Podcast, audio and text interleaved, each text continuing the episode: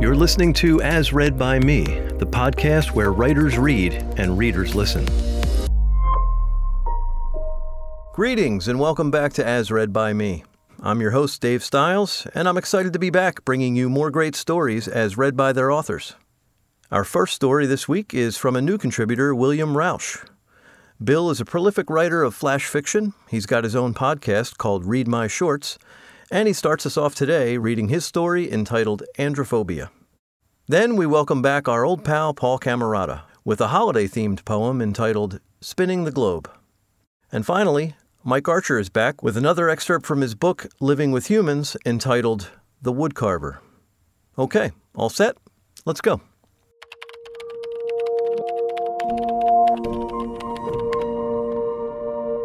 Hi, this is Bill Rauch and this is a story entitled Androphobia, as read by me.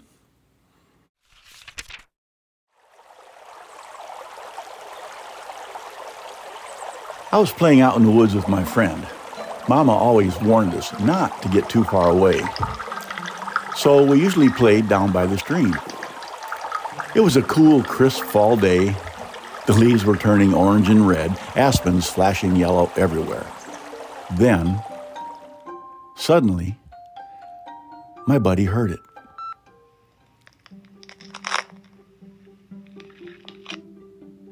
What? What was that? We turned our heads, straining to hear. I didn't I didn't hear anything. Probably your imagination again, I scoffed. But then, then we heard it again. Both of us this time. But now, oh, now there were heavy footsteps and they were running toward us. Look over there! He nodded his head towards the noise. I strained my eyes to see it. Oh, crap. In the thick undergrowth, I saw a, strange looking man. Run! I shouted as we turned and hightailed it out of there. Have some. I heard him behind us when he got snagged up in the briars. We were a lot younger than him and left him in our dust. A few minutes later, we were home and out of breath. Hearts pounding, but but safe. Mom rushed out to meet us. Where the heck have you two been? She was more than worried. She was upset. She tried to hide it, but I saw her anxiety. Mom, Mom, we were playing down by the stream like we always do. But then, but then we heard, heard him and we took off. Okay, okay, slow down, sweetie. You heard who? Hikers, or, or, or maybe campers. There was, there was a whole bunch of them. My, my buddy glared at me as if to say, Really? Sometimes I sort of, you know, make things up. Well, okay, Mom. It was just one man, dressed kind of weird. When he saw us, he started chasing us, so we ran away. it was, it was funny when he got all snagged up in those briars. Hikers are pretty dumb. When I said that, Mom got very quiet. She told my buddy to go home, that he was safe now. After he was gone, she looked down at me. Her concern was obvious. Sweetie, this is nothing to laugh about. Your father warned me that this day would come. I just didn't think it would be this soon. Uh, wh- what, what day, Mom? She took a moment to collect her thoughts. okay. After I met your father, he moved me way out here. I was pretty reluctant and really didn't want to. But he said we needed to get away from from all that. Then mom stopped. The words caught in her throat. Your father your father could be very strong willed, but really, he just wanted to keep both of us safe. Safe? Safe from what, Mom? I was puzzled. From them, sweetie. People. People like you saw today. Then I saw a tear in her eye, not sure what to say. But, Mom, that man was probably just out camping or, or, or, hiking. Honey, Honey, let me finish. Right after you were born, the same thing happened to your father. he was pretty sure that we were safe living way out here like this. So he'd get up early and go for walks through the woods. But that morning, they saw him and started chasing him, just like you today. They even had dogs, and their barking woke me and you as, as we were sleeping back here, safe and sound. Mom stopped. She had a distant stare in her eyes as she looked toward the stream where I had been playing. I didn't know what to say. Sweetie, listen to me very careful now. That man today, he wasn't camping or hiking. Men like him, strangers, they like to sneak around in the woods. After Mom said that, I started to understand. Mom, not was he going to hurt me? Not yet, sweetie. Not yet. But next year, he'll try again. When you have antlers.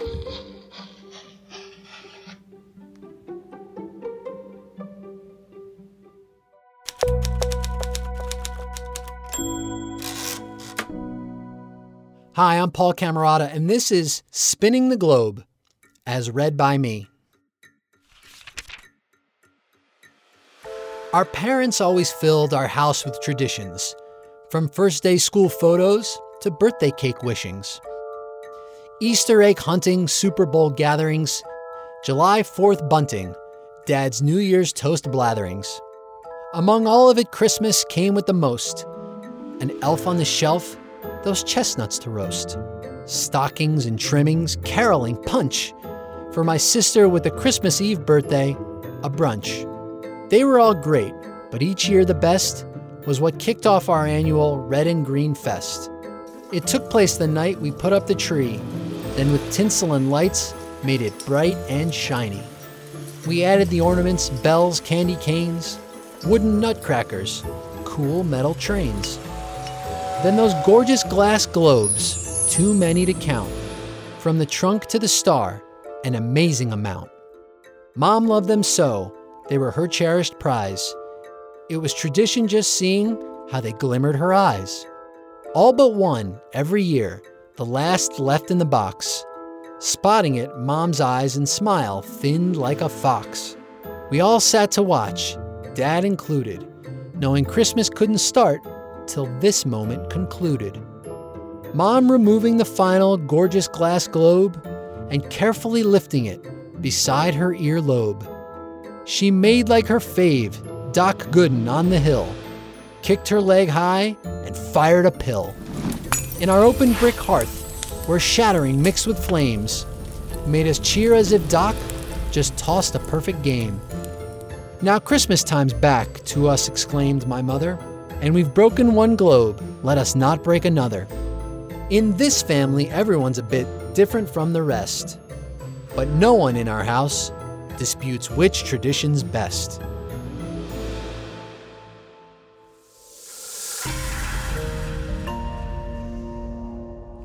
Hi, this is Mike Archer. This is an excerpt from my short story collection, Living with Humans. It's called The Woodcarver, as read by me. Joe Bruno and his wife Maria were just moving into the quiet neighborhood in Santa Fe. A few days earlier, Matt Dawkins, their next door neighbor, noticed a couple of workers renovating and expanding a backyard shed. Matt thought Joe and his wife looked to be in their 70s and probably moved to New Mexico to enjoy the great weather and scenery in their retirement years. Matt and his wife Jane had waved to the couple as the movers were carrying furniture into the house on a sunny Saturday. They planned to go over and welcome them to the neighborhood once the movers were gone. Matt and Jane moved to Santa Fe from Brooklyn, New York, when Matt got an offer from a law firm. He and Jane, a teacher, thought it would be an adventure and a way to sample a different lifestyle. Their kids, eight year old Patrick, and their daughter, five year old Taylor, were disappointed the former owners moved. They had two kids about Patrick and Taylor's ages who they played with all the time. As Patrick watched Joe supervise the movers, he said, Dad, that man looks old. I don't see any kids. He looks like Grandpa. Matt smiled, No, Patrick. I don't think they have kids your age, but I'm sure they're nice people. Maybe they have grandkids who'll come and visit. Patrick was skeptical. I bet they won't have their own scooters.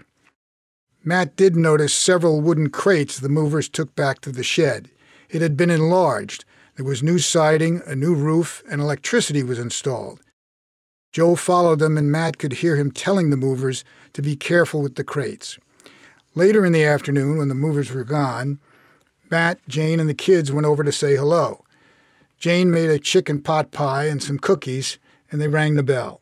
As Joe opened the door, Matt said, Hi, we're your next door neighbors. Uh, we hope we're not intruding. We wanted to welcome you to the neighborhood. I'm Matt Dawkins. This is my wife, Jane, and this is Patrick and Taylor. Jane held out the dinner and the cookies and said, We thought you might be too busy to think about dinner. Joe was impressed. This is great. I'm Joe Bruno. Maria, come out here. The neighbors are here and they brought us dinner. Thanks so much. Maria came out of the kitchen. Oh, come in. This is so nice of you. There were boxes spread out in the living room and piled on the kitchen table. Jane said, We don't want to stay. We know you're busy. Matt asked, Where are you from, Joe? We're from Philadelphia. We couldn't take the winters anymore. Matt said, It was great meeting you, and again, if there's anything we can do, just let us know. As they went out the door, Jane noticed the picture of the little boy on the mantel. The Dawkins didn't see much of the Brunos over the next several weeks, they did notice Joe spent most days in the backyard shed that had been turned into a workshop. There were pieces of lumber and even small tree trunks neatly stacked next to it. Patrick could see Joe through the small window when he came home from school. His curiosity finally got the best of him one day, and he walked over to the workshop. He knew his mother wouldn't want him bothering Joe. He tried to peek in the window without being noticed, but Joe looked up and saw him. Patrick took a step back and thought Joe might get angry. He started to turn to go back home when Joe opened the door. It's Patrick, right? Joe could be a little imposing to a kid. He was only five foot nine, but he was stocky with muscular forearms. He had a broad face framed with silver rimmed glasses that matched his white hair. His voice was deep. Patrick felt a little intimidated and was regretting his decision to venture into Joe's yard. Joe held the door open. Would you like to come in? Patrick decided to step inside. It was not what he expected. It was like nothing he had ever seen before. There were shelves lining the three walls from about a foot above the floor to a foot below the ceiling. There were dozens of hand carved wooden figures children, animals, birds, football and baseball players, trains, boats, and small planes. Works in progress were scattered on the workbench in the center of the shop. Carving tools were scattered on top of the bench knives, chisels, files, and an electric table saw. Wood and more tools were stored on a shelf under the workbench. Patrick could smell the wood. His eyes were popping. Wow, did you make all these things? Is this what you do all day? Joe smiled. Well, it's my hobby. I do give some away to people I like. Would you like to pick one out? Patrick scanned the shelves. It was almost too much to take in. He stopped at the lion with the full mane and its mouth open in a roar. Can I have the lion? he asked. Joe took it off the middle shelf and handed it to Patrick. It's yours. How about your sister? Patrick said she likes dogs. We have a golden retriever named Lucky. Joe reached to the top shelf and took down a figure of a little girl petting her dog. Maybe she'd like this one, he said, handing it to Patrick. Yeah, the dog even looks like Lucky. Patrick didn't want to overstay his welcome.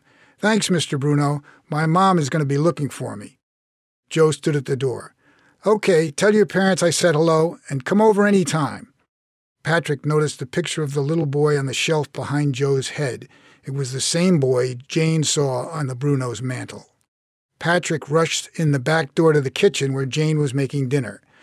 Mom, look what Mr. Bruno gave me. You should see inside his workshop. There's so many wood statues all over the walls.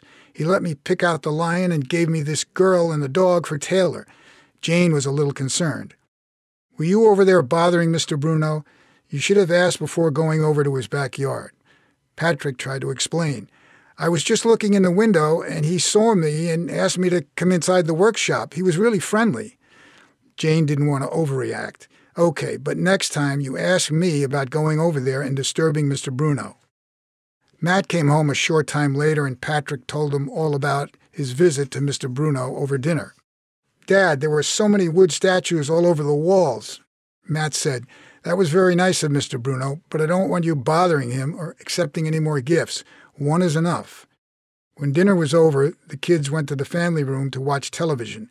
Matt and Jane were cleaning up the dishes. As he wiped off the counter, Matt said, I should go over there and thank Joe for being so nice to Patrick. I haven't seen much of him since they moved in. Jane thought for a second. I haven't seen Maria either. When she returned the dishes I brought over for dinner, she left them on the front porch with a thank you note. She dropped them off when she knew I'd be at school. Maybe they're just shy or like to keep them themselves. Later, Matt saw the light on in Joe's workshop and walked over to thank him. Like Patrick, Matt was amazed by all the wooden figures. Joe, this is quite a collection. Do you sell these? Oh, no, it's just a hobby. I give them away at toy drives, kids in homeless shelters, nursery schools. I try to make them unique. Every kid should have a special toy that no one else has. Matt wondered if Joe had children or grandchildren of his own. He then noticed the picture of the little boy on the shelf behind Joe. Who's that little guy? Is he your grandson? Joe turned around slightly. That's our son. He, he died many years ago.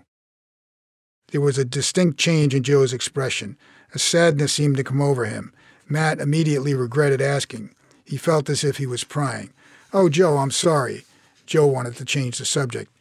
Uh, thank you. Listen, Patrick is welcome here any time. I love the company. Matt turned toward the door. That's very nice of you. We just don't want him to be a bother. Joe shook his head and said, He's no bother. When Matt returned home, Jane was upstairs getting the kids ready for bed. He went up to read a story. They each had their own room, but they did the bedtime story in Taylor's room. She had the figure of the little girl with the dog on her nightstand. Daddy, doesn't the dog look like Lucky? Matt smiled. And the girl looks just like you. After the story, Matt tugged Taylor in and walked Patrick across the hall to his room. Dad, did you see Mr. Bruno's workshop? Matt pulled the covers up on Patrick. Yes, I did. It's a really cool collection. Patrick asked, Is it okay if I go over again? Mr. Bruno said I could. Okay, but don't be a pest, and ask Mom before you go over. I will. Good night, Dad. Matt bent down and kissed Patrick's forehead. Good night, son. When Matt came downstairs, Jane was sitting at the kitchen table going over her class's test papers.